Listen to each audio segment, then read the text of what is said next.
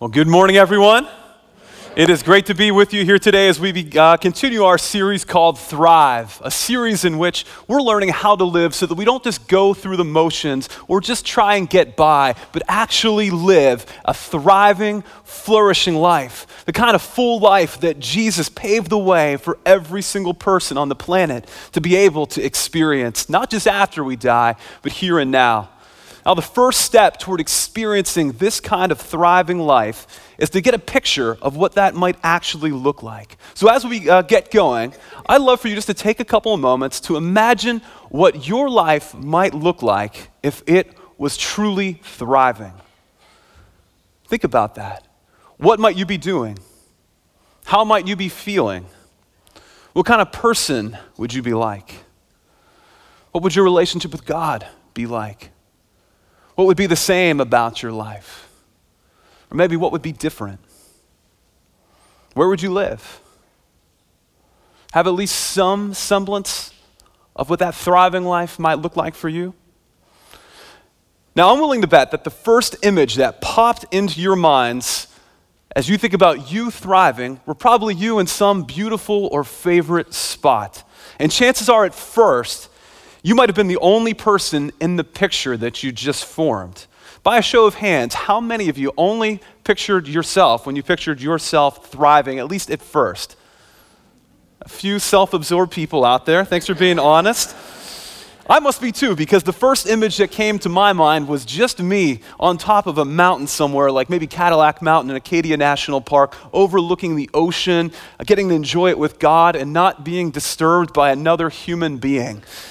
Only when I thought about it a little bit more did other things come into the picture, like my dog next to me, and then maybe some other people who are close to me.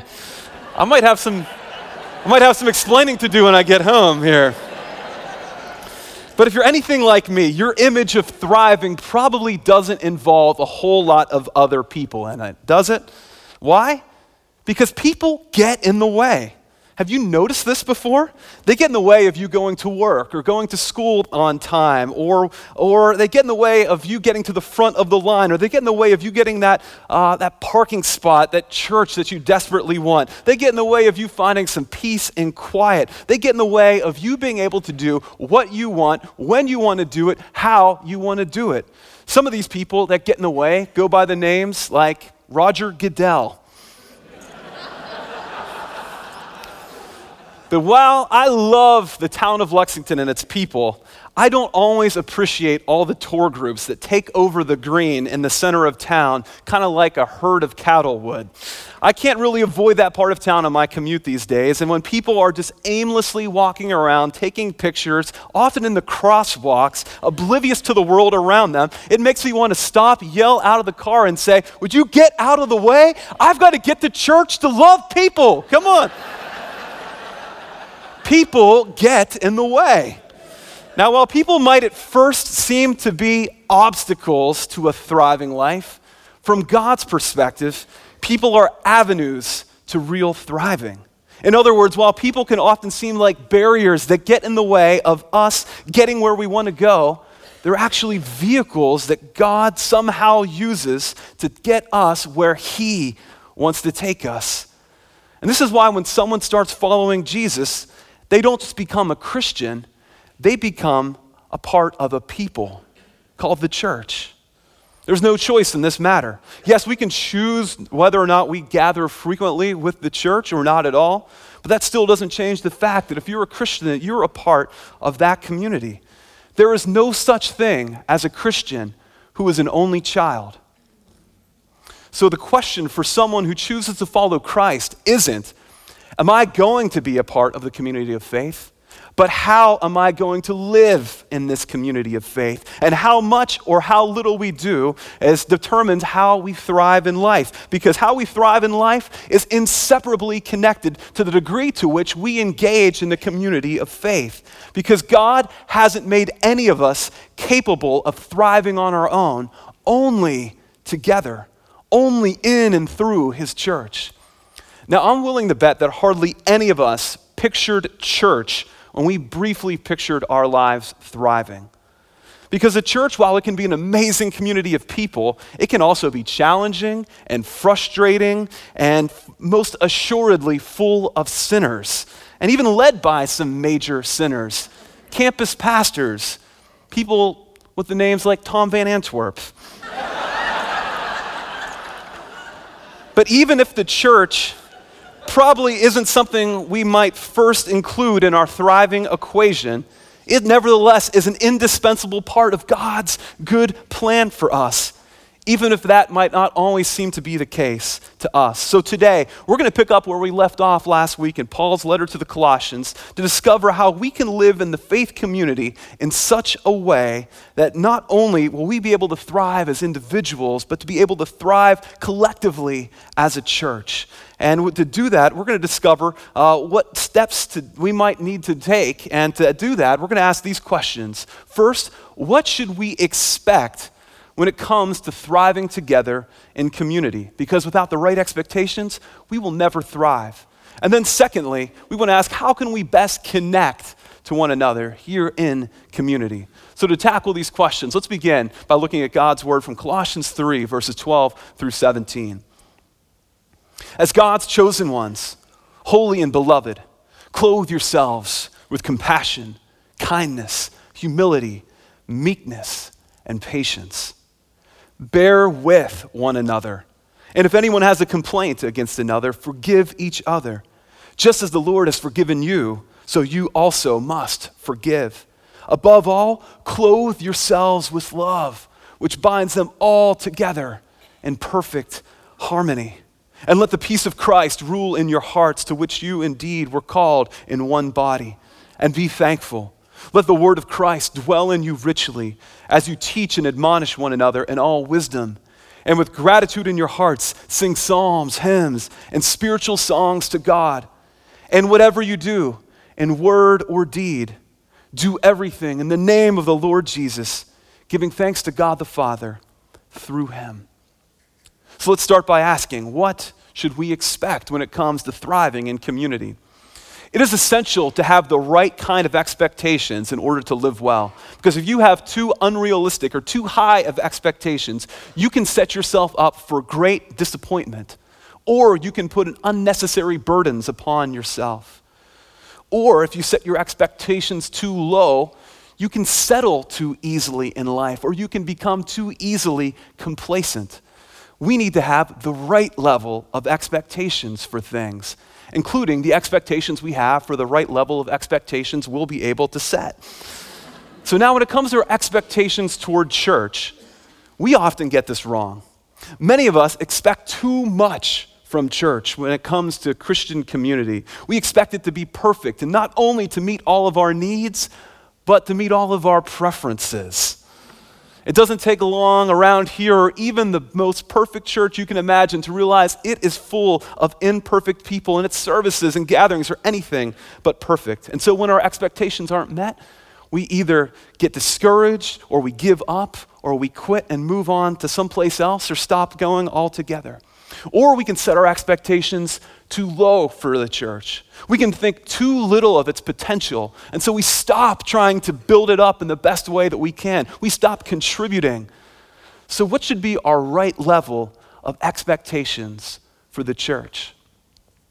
This past year, I've done premarital counseling for about seven different couples uh, from here on our Lexington campus. And every time I meet with a couple, I help them take this online assessment that reveals what their strengths are as a couple, their possible strengths, and their growth areas, which is a kind way of saying this is what they're really bad at. Now, the first criteria that gets measured is a couple's marital expectations. Now, typically, some couples think that marriage is going to just be perfect, that you're going to marry this person. Suddenly, all the problems you had before marriage will suddenly dis- disappear after you get married. That's what happens, right? Or some people just want to get married and they have such low expectations of it. They're like, well, this is the only person I can find, and God's grace is sufficient, so I'm going to just, you know, plow through this and make it work.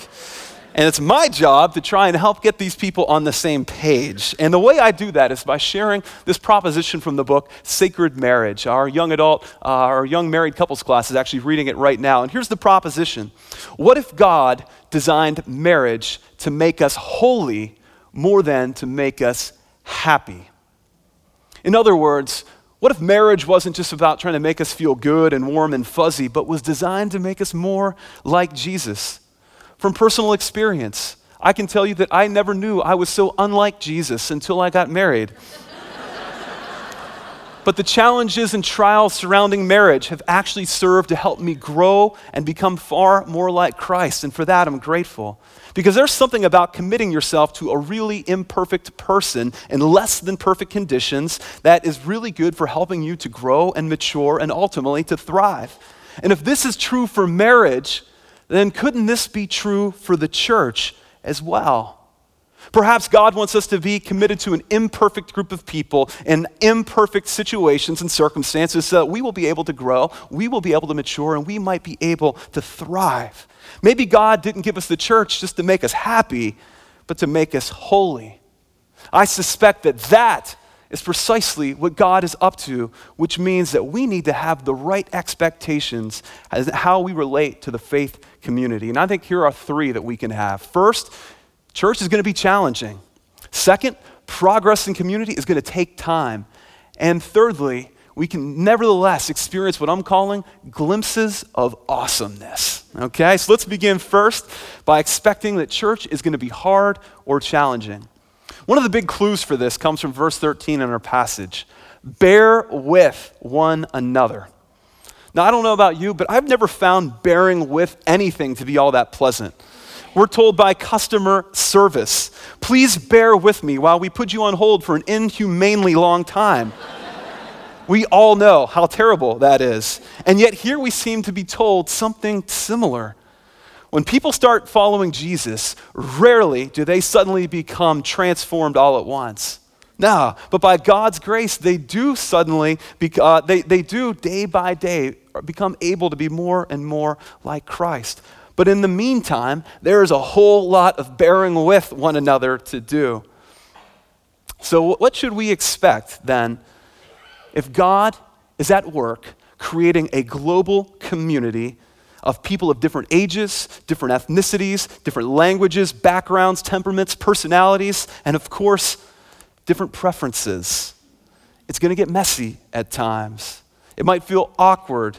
It might definitely probably make us uncomfortable. And ironically, these seem to be the most ideal conditions for growth into the thriving life to occur. I've heard it said find a difficult person to help you grow. Take a look around you. We've got plenty of them here, and we even let some of them preach.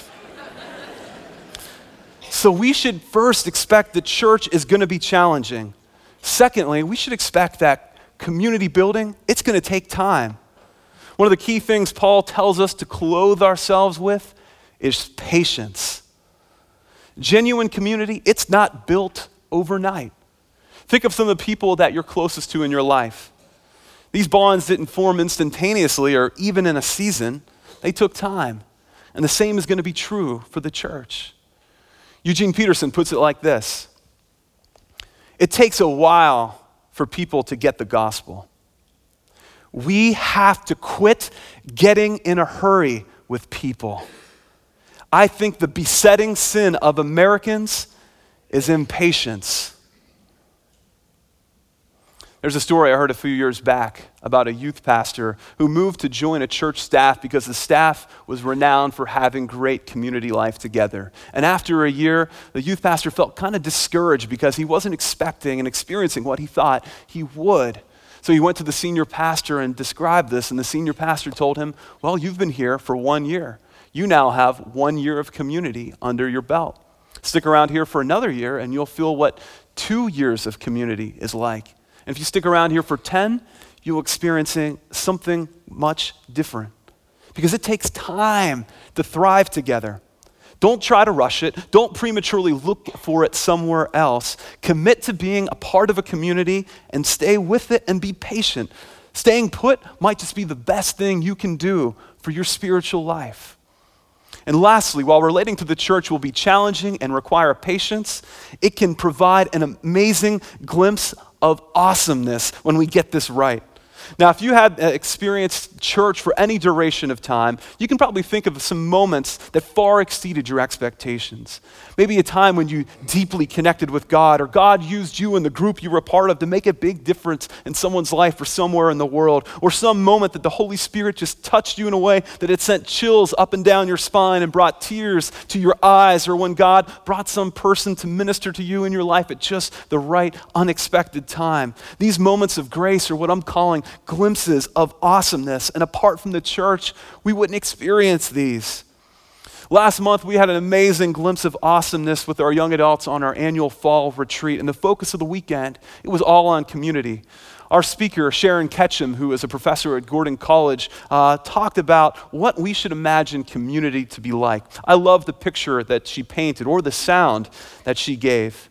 She said that we should expect community to be kind of like a fifth grade band concert. How many of you have been to a fifth grade band concert before? Now, I'm willing to bet you did not go there because you were expecting to hear beautiful symphonic noises and sounds, but you went because you loved somebody. Now, if you've sat through these concerts, you know how rather challenging they can be at times. Everyone's trying their best, they're giving their all, but sometimes you scratch your head and wonder are they playing the same song? Uh, and then it makes you think, God bless that music teacher. Boy. But just in that moment, when you thought all hope was lost, you end up picking up on the slight tinge of a melody, and suddenly all the cacophonic, inharmonic, jumbled messiness of this band starts to out of it emerge a song. And it seems like everybody, at least for a second, is playing it all together. And it makes you want to jump out of your seat and be like, Yes, you guys did it for a second, but you did it. This was great. And I think Sharon is, uh, is right to contend that that is what we should expect for the church. It's going to be clunky sometimes. There's going to be clashing sounds. Things are going to go out of tune. But there will be moments where you glimpse awesomeness when everyone seems to get it right by God's grace and it feels like a foretaste of heaven.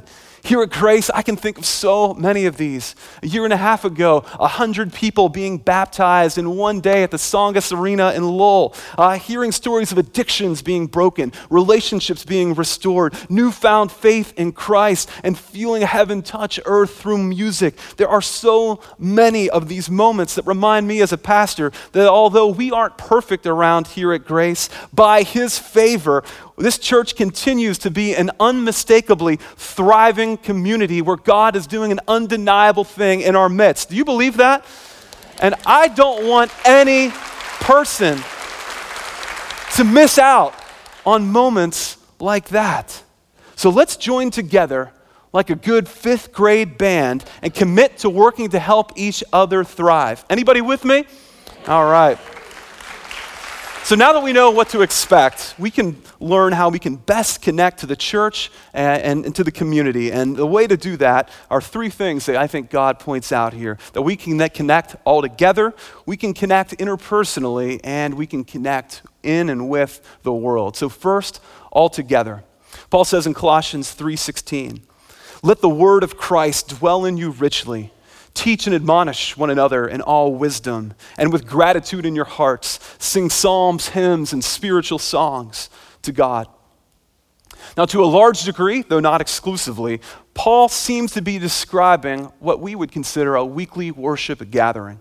We come to worship God together because the common practices of studying the scriptures, singing, giving, praying, receiving communion, they create an identity among us that reminds us that though we might look much differently, come from much different backgrounds, act differently, that we're actually not all that different because we are all a part of the family of God. We are brothers and sisters in Christ. These practices remind us that we are a part of something far bigger than just ourselves. And the more remember, we remember that, the more we are going to thrive. Here at Grace, we talk about these community building, identity forming practices through the words deeper, closer, wider. And these aren't just words, but the pathway that we want every person who comes through our doors to join together on.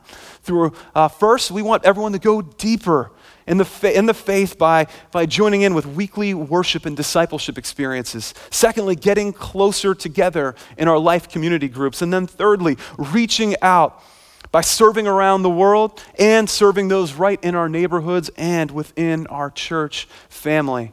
My hope as campus pastor is that every one of us would be part of some sort of team that is reaching wider and giving either on a Sunday morning or during the week because thriving happens when we serve together. Last Sunday, one of the members of our campus, Priscilla Cease, I'm sure many of you know, was telling me how uh, the story of how she began to really thrive by jumping into service, even though she wasn't quite sure what to expect. She writes this My father died in 1993, and I was suffering still from his death in 1998. A close friend of mine suggested that I try the Evening Women's Joy Bible Study. I was very far from faith in those days.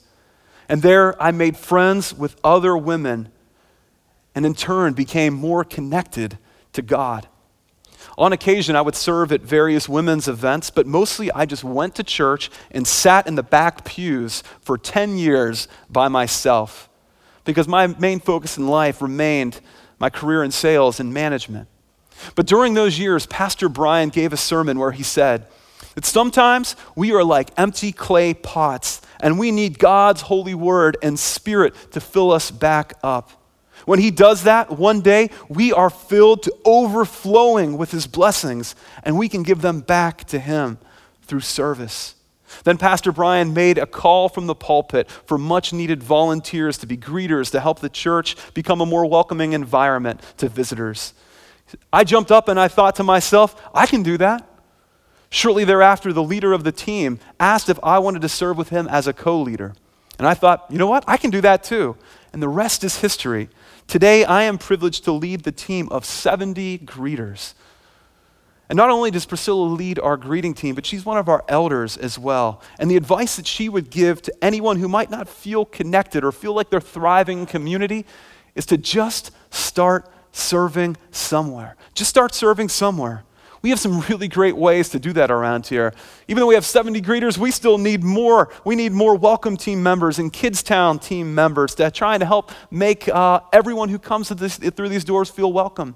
We've been tracking visitors, and we have roughly 30 to 40 people who are here for the first or second time every single Sunday. Often it's even more than that. And we want them to feel loved and welcomed and plugged in. And that requires all of us to do our part.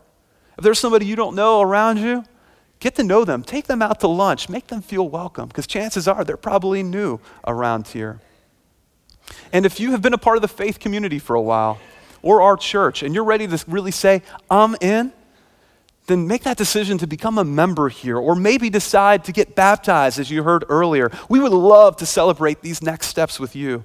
But for all of us, let me ask us what next step might you take to better connect to the church?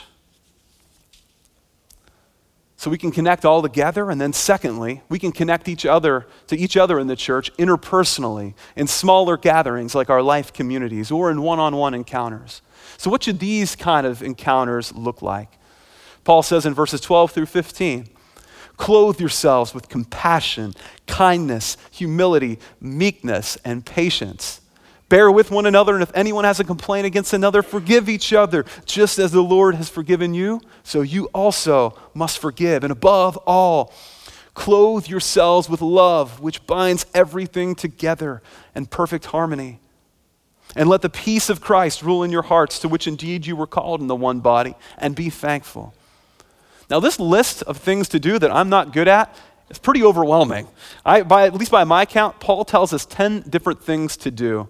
And reading a list th- like this kind of reminds me of my college chemistry lab, where our teacher would give us one uh, big long instruction of like 15 things to do, and I'd miss what the first thing was, and so I'd be lost in the entire lab thing, and I'd wondering what am I doing here. And so to spare us of getting hung up and going through thing by thing, I want to help us learn a practice that we can do that would enable all 10 of these things to just easily and routinely happen and overflow in our lives and in community. Probably the best book ever written on Christian community, in my opinion, is the book Life Together by Dietrich Bonhoeffer. And in this book, he says that Christians never have direct or immediate contact with another Christian. Christians never have exclusively one on one interactions with each other because Christ is always between us. Jesus is not only the mediator that stands between us and the Father, putting us in a right relationship with God, but He is the mediator between you and me and every other believer, putting us in the right relationship together. Together. Jesus is not only the head of the church, but he is the ligaments and the tendons that enable us to stay connected and to remain with each other. And the way that we can exhibit these kind of community building qualities like compassion and kindness and patience, forgiveness, love, and the rest is to approach each other by visually reminding ourselves and imagining that Christ is between us. He's sitting across from us at the table or between us. He's between us in the hallway. He might be a member of our group. Instead of seeing someone just from your own vantage point, learn to see each other the way God sees them through Christ, through that lens of Jesus between us. When we start to do this, what the poet Gerard Manley Hopkins wrote will come to life. For Christ plays in 10,000 places, lovely in limbs and lovely in eyes not his, to the Father through the features of men and women's faces. If you want to catch a glimpse of Jesus, you need not look any further than to one of his followers, because Christ is in between. Now, the practical way to do this is just to remind yourself that Jesus is between you and whoever else it is that you're interacting with. We don't need to try and convince ourselves either that He is because He is. We are just so unaccustomed to recognizing this. But when we do, all the qualities that we've read about will just easily and routinely start to overflow from our lives. Now, one of the times that I find most useful for this is when um, I'm speaking with someone and their words and their attitudes start to feel kind of frustrating, maybe annoying, or even hurtful. So I try to remember that Christ is between us. And when I do that, it helps me really start to feel mercy for that person. And it helps me to keep composed. It helps me to be patient and gracious and loving toward them. Now, let me confess, I so wish I was far better at this. And I know people in my life wish I was too. I'd be a better pastor, I'd be a better person. But I thank God that He's far from done for me and with me. And I'm really grateful to God that He's far from done with you, too. But in the meantime, we need to remember that Christ is between us. Because when we see Christ between us, all of the unloving approaches that we normally use when interacting with others, they fall by the wayside. We no longer feel compelled to try and outdo others or control them or manipulate them or one up them or use them or defeat them or enlist them or brag. We'll just want to extend to them what the person in between us has extended to us. And that is love. And that love naturally expresses itself in turn like compassion and kindness and humility and even peace. Can you imagine the healing that could occur among fractured Christian relationships if instead of seeing the wrong, the mistakes, the pain, the hurt that exists between us, we began to see Christ between us instead? There's no formulaic approach to this. And we can't force others to do it, but we can begin remembering whose presence is always between us. See, when we recognize that Christ's presence is between us, Christian community thrives. It flourishes. And we need this inefficient, slow moving, flawed community in our lives if any of us have a chance at thriving. And I think we all know what's at stake if we fail at this endeavor. Christian community comes apart when we allow anything other than Christ to come between us. And a church that's as large, as diverse, as beautiful, and as challenging as ours, there are any number of things that we could allow to come between us. But, church, let's make sure that nothing other than Christ ever does. Only let Christ come between us. Amen? Amen. So, lastly, we connect in a thriving way with the church when we are in the world. Paul concludes this section by saying, And whatever you do, in word or deed, do everything in the name of the Lord Jesus Christ, giving thanks to God the Father through him. To act in Jesus' name means to act on his behalf with his resources. This means that whatever we do, we shouldn't do it for our own personal ambition, but for his kingdom purposes. When we take this approach, Jesus resources us to act with His strength, with His love, with His power in situations that we never expected Him to, or maybe even wanted Him to. Because He doesn't just want us to do this when we're gathered together as the church, but when we scatter as the church as well.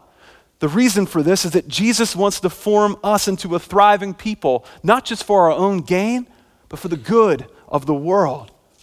Because when we gather as the church, it's to help us work out a lot of the kinks and imperfections and areas of self centeredness that we have so that when we scatter, we can interact with the world much like we would naturally would, but much more like Jesus would, with sacrificial, patient, and compassionate love. And as we strive to do that, those people who always seem to be in our way stop being seen as obstacles and barriers, but as possible brothers and sisters that perhaps God is putting in our way. Perhaps we should start to expect that God might put other people in our way so that we can help connect them to Him. If you can imagine that, then we can imagine what a thriving life to God looks like. Do you want to thrive? Church, let me ask us together do we want to thrive? I hope we do. And I want to close just by saying this. I absolutely love this campus and this church, and I thank God for leading us here five years ago. I hope and pray that it's only just the beginning because He is doing a thriving thing here, and I don't want to miss out on it. I want to do whatever I can to help everyone in this community thrive, and I hope you do too. Because when we all work to see the church thrive, doing whatever needs to be done, even if we don't prefer it, lives become changed, God becomes glorified, and people experience His love. How might God be inviting you today to connect in a greater way to His church? So, my brothers and sisters, let's all commit together to doing what God would have us to do, to thrive together in community, and to always keep Him not only before us, but between us. Amen? Let's pray. Lord, we thank you for this exceptionally good news that you are doing something in our midst that we could never, ever create on our own or expect to be able to do. You've surprised us in amazing ways, and you use flawed people like me and like everyone here to help one another grow, to be more and more like you. Lord, we want to be in on that. So I pray, Father, for every person here that we might have the right level of expectation for church. Not that it would be perfect, but that you would be a part of it, that you would still be at work. And so we ask, Lord, show us good glimpses of you like we've never seen before. We pray, God, as well, that you would help us connect in the ways that we need to connect, to be committed to one another, to serve one another, to bear with one another. We can't do that on our own. So we pray that your grace would strengthen us now, strengthen us always, so that the world would know how great you really are by how you use really imperfect people to love one another and to bless everyone they come in contact with. Empower us for that, Lord, we pray, for your glory. Amen.